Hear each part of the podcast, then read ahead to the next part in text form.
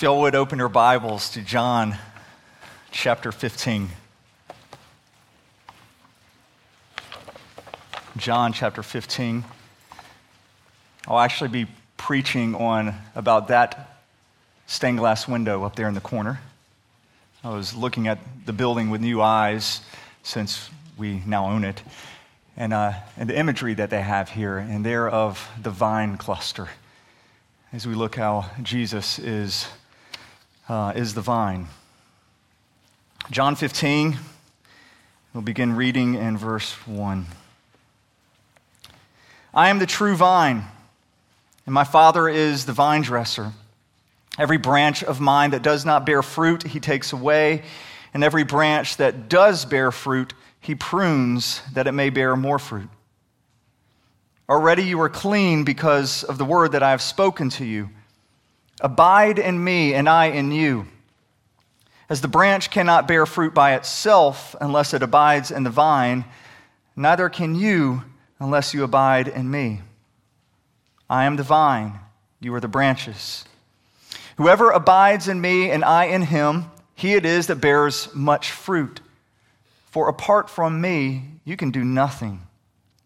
If anyone does not abide in me, and he is thrown in me, he is thrown away like a branch and withers, and the branches are gathered, thrown into the fire and burned.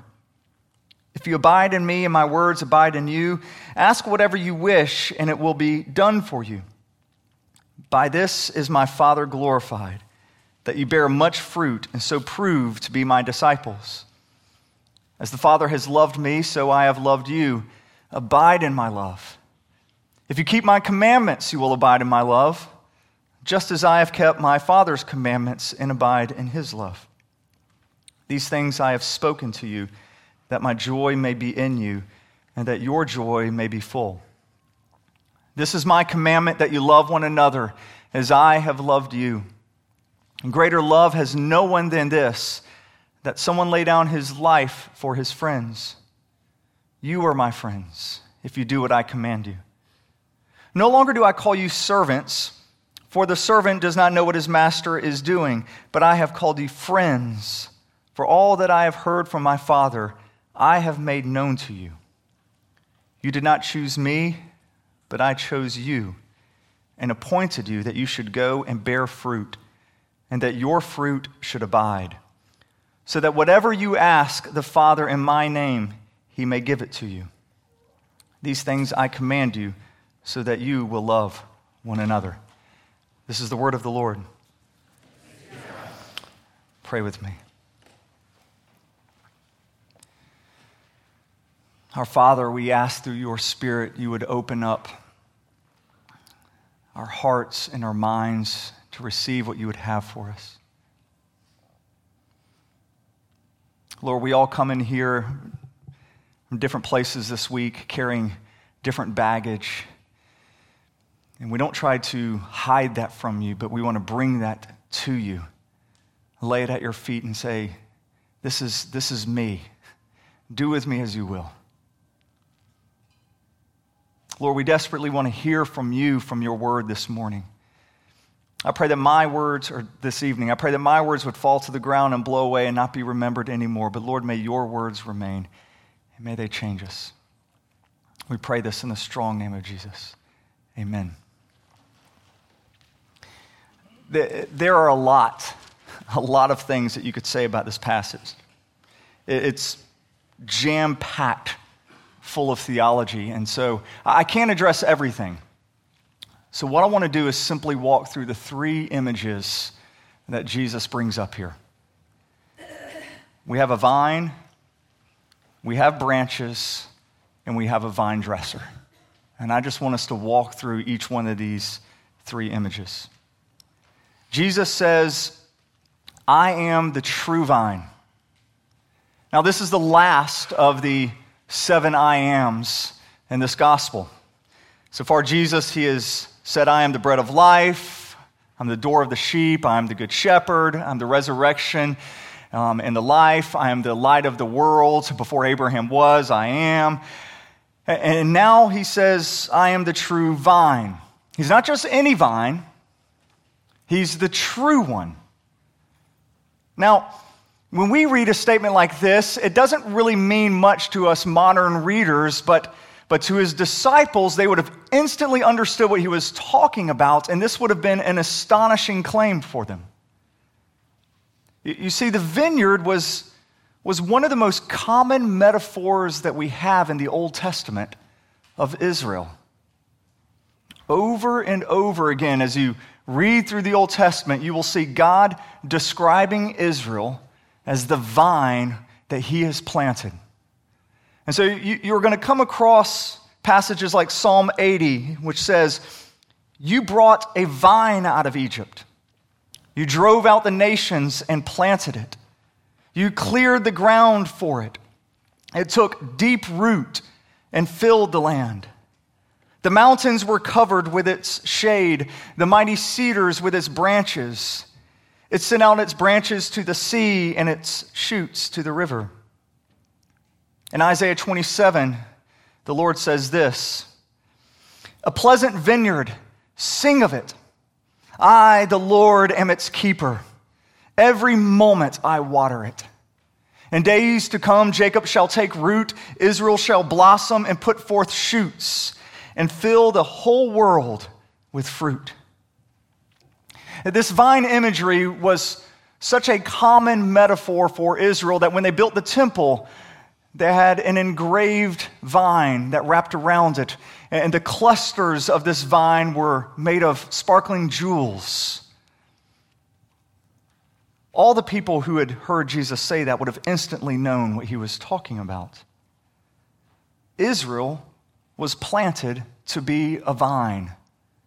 To be a vine that wasn't just for Palestine, but it was to cover the entire world, bringing life, bringing fruit to the whole world. This was Israel's design purpose. It's why God made a covenant with Abraham. And he said that the whole, that the whole, all the nations, the whole world will be blessed through you. This is why God brought the Israelites out of Egypt so that they would bring life to all of the world. The one problem, just a, just a tiny problem that you have with this imagery as you go through the Old Testament, is that every reference, though, to the vine and Israel being the vine, every reference turns out to be negative. Every single time, the vine is degenerative it withers and it dies. Most of the vine references that we have end with God having to come in and to judge Israel because of its sin. So Israel could, could never fulfill what, what Isaiah had prophesied about when he dreamed that the whole world, that the whole world would be covered with this, with this uh, vine. He says, Israel shall blossom and put forth shoots and fill the whole world with fruit. That was never realized. But then comes Jesus. He comes in and he, he steps right into this narrative of the vine and he says, I am the true vine. I'm not like those, those pretender vines, those false vines. I'm, I'm the real vine that all the Old Testament has been talking about.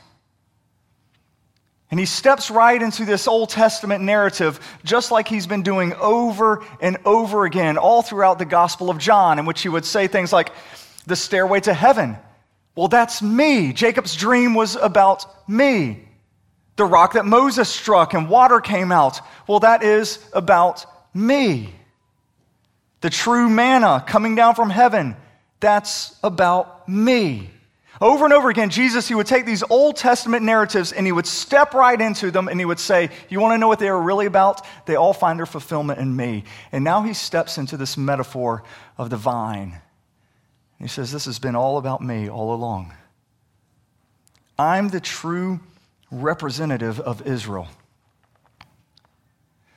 But where Israel failed, I will not. I will bless the entire world. I will bring life and I will bring fruit to everyone.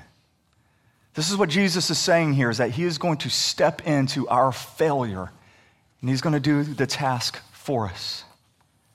So, this is what Jesus means when he says that he is the true vine. He is now going to be the one who brings life and who brings fruit to the whole world and do what Israel can never do. So, what about these branches? Jesus is the vine, but then he goes on to say that we are the branches. And this is defining our relationship with the Lord. And it's a very intimate relationship, a, a connected relationship. It's, it goes against a lot of our common imagery that we might have for our relationship with God. God is not the boss and we are his employee. He's not the leader and we are the follower. He's, he's not just a master and us a mere servant. No, this vine imagery with Jesus being the vine and we are the branches means that we are intimately, intimately acquainted with him, connected to him. We're those little shoots that come off the stem. And all of our life, all of our hopes, all of our dreams, everything we hope to be, it comes from our connection to Jesus. And this is what it means when you read throughout the Bible and you find that phrase, in Christ, over and over and over, that we are found to be in Christ. That's what is being talked about here. We are in Christ, we are connected to the vine. The life that Jesus has, he gives to us. Everything that He is becomes ours and it flows to us. And our job is to just suck that in and to suck that in in order that we might be transformed and that we might have life. Verse 5 says, Apart from me, you can do nothing. I'll be honest, at first when, you, when I read this, I'm just like, well, that's just not true. I mean, apart from Apart from you, we could do nothing. I mean, we could do a lot of things apart from Christ. You could get married, you could have children, you could get a somewhat rewarding job, you can go on vacations, you, you can have uh, some relative joy. You, you, can do a, you could do a, quite a number of things apart from Christ. But what Jesus is saying here is no, that's just spinning your wheels. You're not actually doing anything, nothing of substance. You cannot do anything of substance apart from me. You cannot do what you were designed to do apart from me. Because this is what you were designed to do. You were designed to bear fruit. Seven times in this chapter alone, Jesus is going to say that our purpose is to bear fruit. That's why we were made. So, whatever you are contemplating as the purpose of your life, as you're thinking of the, the who you're supposed to be with, the where you're supposed to, to go, or or when you're supposed to do these things. As you're thinking through your, the big purpose of your life, know that the overriding purpose is this that you are to bear fruit. Wherever you are, whoever you are with, whatever you are do- doing, your purpose, your overriding purpose, is that you should bear fruit.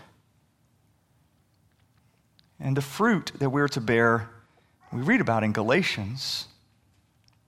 It's love, joy, peace, patience, kindness, goodness, gentleness, faithfulness, and self control. Any of y'all learned that song growing up? You know, I've got fruit. I won't do the motions for you. I, I spent 20 something years trying to get it out of my head, and then you have kids, and it all comes back. But love, joy, peace, patience, kindness, goodness, gentleness, faithfulness, and self control. This is the fruit of the Spirit. Now, we are modern, go get 'em Americans. So we like to focus on what we can do, what we can accomplish, not who we are or who we are becoming. That's why, you know, if you're meeting people at a party, you always ask, What do you do? You never ask who you are. Because if you just ask, Who are you? People are just going to, they don't know how to answer that. We define ourselves by what we're doing, not who we are or what we hope to become. But this is an identity issue here. This is a character issue here. Are you becoming a more loving person, a more joyful person? Are you becoming a person who is filled with patience and kindness? What Jesus is describing here is character character change, character transformation. Life is coming into the areas that you were dead, and it's bringing in this life and this new fruit. And it's not just so you become an easier person to live with. That's, that's a byproduct of character transformation, is that you become an easier person to live with. The reason that we are to bear fruit is it's all for the glory of the Father. Because if we are loving, it reflects the Father's love. If we are kind, it reflects the Father's kindness. If we are patient, it reflects the Father's patience. And so when we bear this fruit, we become better image bearers of the Father, reflecting His glory. That's why we are to bear fruit, not just to make us better people, but so we would, will reflect the glory of God. And so that when the people rub up against us, your neighbors or your coworkers, and they taste you, they're tasting of the fruit of God and they're seeing his character. So, whatever you think your purpose is, know that your overriding purpose is to bear fruit. As Christians, don't expect it to be instant. Bearing fruit takes time, but you need to always be progressing in this area. If you're attached to Jesus, you're going to be sucking in his life, and the inevitable outcome is bearing fruit. You cannot be a Christian and not bear fruit. This is a fruit that cannot be counterfeited. Notice in Galatians, it's there in your worship guide. Notice in Galatians, when Paul is describing the fruit of the Spirit, he says fruit, not fruits. He says fruit singular. There is only one fruit, and that fruit of being in Christ is love, joy, peace, patience, kindness, goodness, gentleness, faithfulness, and self control. That one fruit is all of those things. It's not just joy, it's not just patience, it's not just gentleness, it is all of these things. Now, apart from Christ, you might be able to fake one or two of those things, but you can't fake them all. And if you are a Christian and you are only growing in one or two of those things and not growing in all, what Jesus is saying is you need to ask yourself, are you really abiding in me? Because if you're abiding in me, you get the fruit of, of all of this. All of these qualities begin to come into your life. You can't just always be hanging your hat on that one thing. Well, I have the joy. And you're always saying, Well, I've got joy. I've got joy. Therefore, I'm a Christian. So, what if I'm not good at self control? If the fruit of the Spirit is growing in you, all of these areas will begin growing and developing in you some more than others, but you will always be progressing. This is the fruit of the Christian life.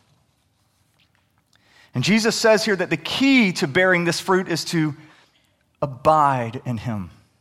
Look at verse 5. I am the vine, you are the branches. Whoever abides in me and I in him, he it is that bears much fruit, for apart from me you can do nothing. To abide simply means to make your home with. To make your home with. This verse is actually very similar to Revelation 3:20 in which Jesus says, "Behold, I stand at the door and knock. If anyone hears my voice and opens the door, I will come in and I will eat with him and he with me." It's a very similar verse that Jesus is there. He's knocking on the door. He's saying, Can I come into your home? And can we be together? When he says he wants to abide with us, he's, he's simply saying this I really would like for us to live together. Can we do that? Can we live together? That's the intimacy that Jesus is after.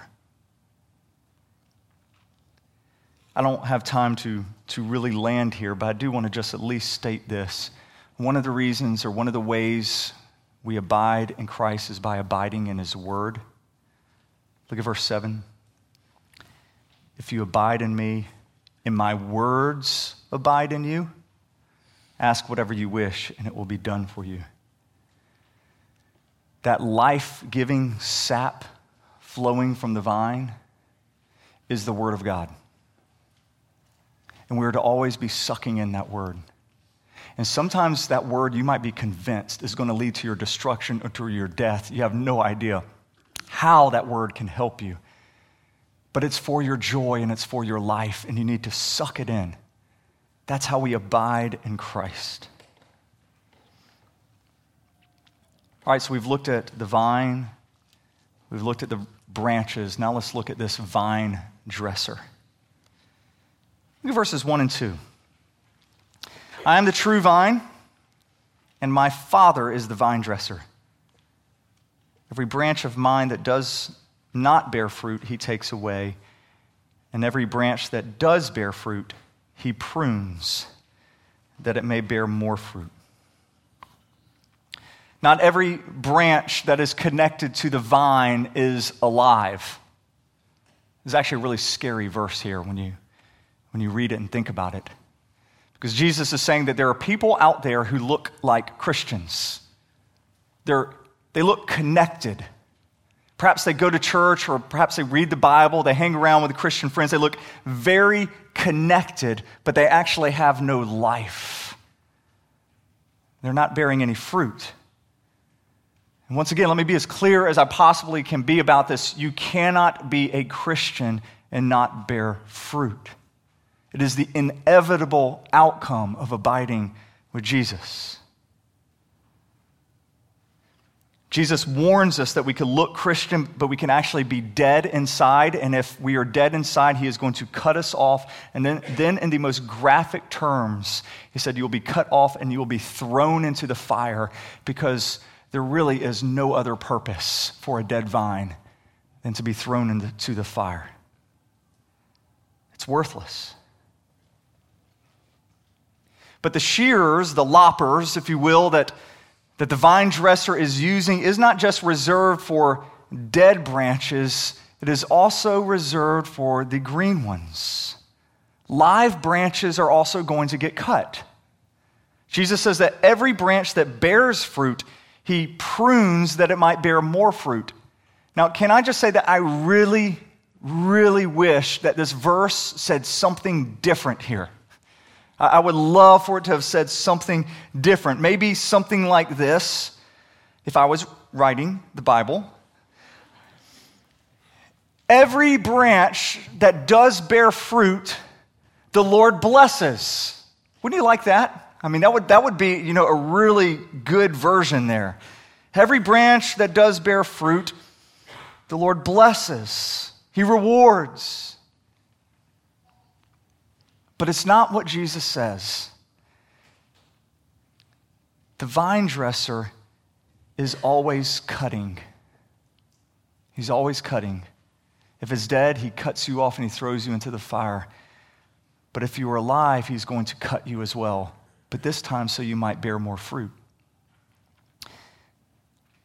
I know very little about pruning. Um, springtime, I like to just hack away at our rose bushes, do a decent enough job. You just kind of cut away two thirds of them, and they, they bloom each spring. I, I know hardly anything about pruning grapevines. Thankfully, there is Google, and so I was able to read a whole lot about it.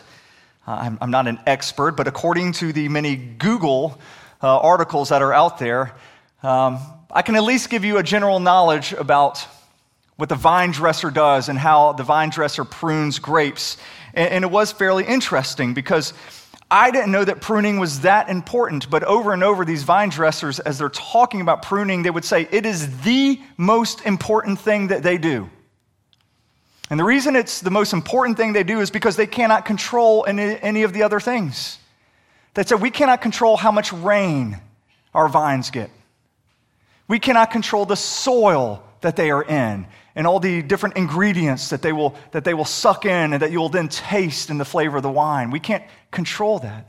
We cannot control how much sunshine these grapes are going to get. But the one thing we can control is the pruning. And so we have to put great thought, and we have to carefully cut away to maximize the potential of each one of these vines. What does pruning look like? Well, for those of us who have never seen a vineyard being pruned, I think we would all be shocked by it because it would look like butchery. The, the vine dresser is going to get his, his shears, he's going to go and he's going to just start cutting away at what looks to be a perfectly healthy vine. And he's going to cut away green branches, and they're going to fall down, and you're going to see them oozing out sap. He's even going to cut away some of the smaller clusters of fruit, and they'll come falling down as well. And he's just going to keep cutting and cutting. And when he's finished, the vine is going to look completely ruined. You're, going to see all that sap oozing, all of these green branches, even some of the fruit, and it's going to look like a butcher came in and just destroyed it. That's what it would look like to me, and it would probably look like to you, but, but to a trained eye, that's not at all what it looks like. The trained eye will notice that not a single branch was cut off that wasn't actually a gain to lose and would have been a loss if it had been kept. The vine dresser did not cut at random, but with great care, looking over meticulously over all of the branches, cutting off only the areas where he saw this was a waste of energy, this was a waste of resources. Cutting away at maybe some of the limbs that were growing inward instead of towards the light and if it was not bearing much fruit or only just a little bit of fruit, it was cut off as to not waste the resources of the ground. This is what God does with us for those who are abiding in His Son. He prunes us. And can I just say, pruning hurts. Uh, dead branches don't feel the knife, but the live ones do. And Jesus is saying that he is going to bring pain into our lives in order for us to bear even more fruit. And, and for the untrained eye, it's going to look like God is just hurting us for no reason, and that all of the pain that's coming into our life is completely random. But that is not the case. God our Father is only cutting the things off that would have been a loss for us to keep. And He will cut off the places in our lives where we are wasting energy, where we are being unproductive. He's even going to cut off some of the areas where we are bearing a little bit of fruit, but only so that we might bear more fruit. It's going to hurt. But God's going to do this in order that we might have more fruit, that we might have more joy. Let me just say, if, and if we didn't know better, if we didn't know that this was God's plan and what he, he was doing, we would be convinced he was punishing us, not pruning us. We would be convinced of that. If, if you're a parent, you already understand this. Because your kids, let's say they, you know, they would just love to eat junk food all the time. They would love to just watch TV all of the time. And, and so perhaps they're watching TV and you just come in and you just turn it off and say, Get outside, all right? The sun is shining. I want you outside your child looks at you and says, Why do you hate me? Why do you hate me?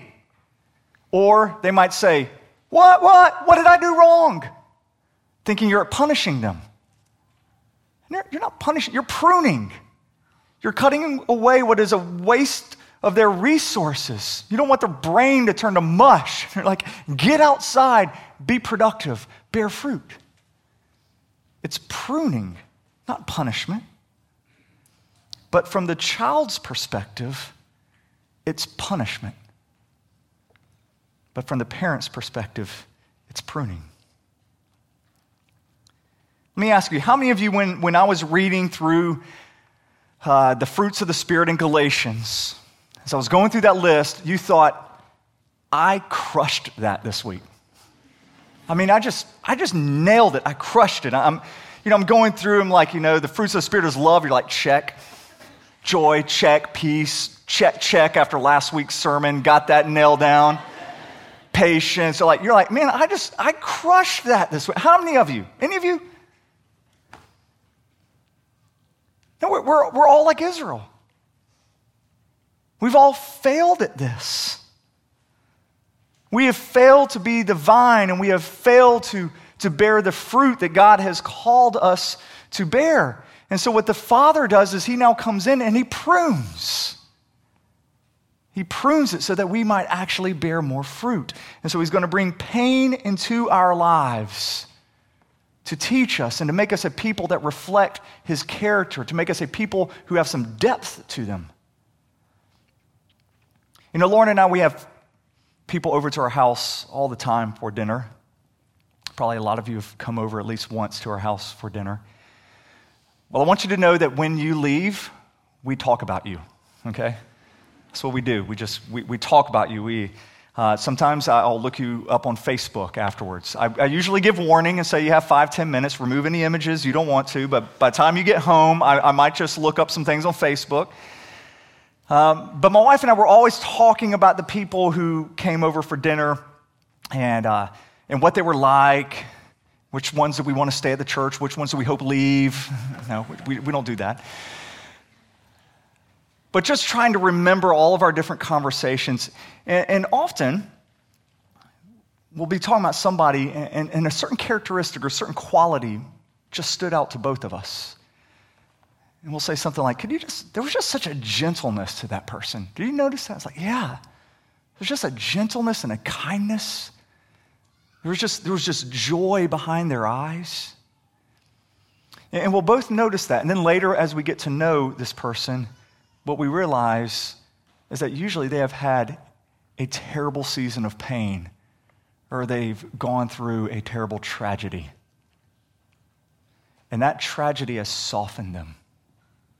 That tragedy has, has made them a person of depth and of character in a way they would have never been before. God pruned them. And without even knowing that, we could just look and at brief encounters, we could see the fruit. The fruit that came with that pruning that I'm sure hurt. This is what the vine dresser does. I love the, the many stories we have of this throughout Scripture. Perhaps one of the most vivid ones is the life of Joseph. And Joseph was on his way to being a sociopath, all right? He, he was. He's just a youth who, who thought, you know, everything was his, the world was his. He could go up to his brothers and be like, God likes me best, and just, uh, and he would say it to their face because he didn't really care about their feelings. He, he was on his way to becoming a sociopath. And so, you know what God did? God loved Joseph. And he said, I want him to bear fruit. And so, God has his robes stripped from him, his fancy clothes ripped off him, has him sold as a slave. It's a massive pruning. And then God begins to restore him and he begins to bear fruit and he rises up and he becomes the head of Potiphar's household. So then God looks at him again and inspects fruit and he's like, I can make this person even more fruitful. And so he prunes him again. And Joseph is now arrested and then he is thrown in jail. A massive pruning. And then God begins to raise him again and, and bring even more fruit into his life. So much fruit that the entire nation is fed by him. That's how much fruit Joseph bore. But it all came at a cost. He had to go under the knife. But the more God loves, the more he cuts because he is trying to bring out our fruitfulness. You know, even Jesus had to undergo the cutting of the vine dresser. Hebrews 5 which is just a monumental chapter in Hebrews. But in Hebrews 5, you will read that Jesus learned obedience through what he suffered. It's a remarkable verse. Jesus learned obedience through what he suffered. Jesus was cut more than any other vine has ever been cut. But oh, the fruit. Oh, the fruit. When you look at the cross, your first instinct is to look at Jesus on the cross and think, that is just a butchering. That is just random violence. That is just evil at its worst, and you would be partly right. It is evil. But to the trained eye who's going to look there, you're also going to see the careful hand of the Father. And when you see this blood flowing down, don't think, what a waste. Think, oh, what pruning and what fruit will come. A fruit that indeed fulfills the purpose that Israel was supposed to always have, that will bring life and joy to the entire world. This is the truth that we're going to celebrate as we partake in communion this evening. As we partake in this table, we are going to celebrate the fact that we are in Christ. That as we partake of his body and we partake of his blood, that we are reminding ourselves, just, just as those elements are going in us, we're reminding ourselves that we are sucking in all that Christ has for us. That we come here not because of any righteousness of our own, not any goodness of our own, but we are sucking in what belongs to Jesus. And everything that he has comes to us and gives us life that we might bear fruit. As we come to this table, we remember that apart from Jesus, we can do nothing. And we remember that how he was pruned in order that we might go and bear fruit. Pray with me. Jesus, thank you for undergoing the knife. Thank you for bleeding on that cross. And we rejoice in the fruit that came from that. All of us here in this room are here because of that. And Father, I, I, pray for all the people that are here. I don't know what season of life they are in. I don't know if they are coming out of pain or if they are about to go into pain. But no matter what season they're in, may, may they be reminded that this is a pruning and not a punishment and that you're making them a person of character and of life. And ultimately, this will be for their good and for their joy, and most importantly, for your glory. Spirit, you're welcome in this place at this time to move in our midst and to lift up high the name of Jesus. We pray this in his name. Amen.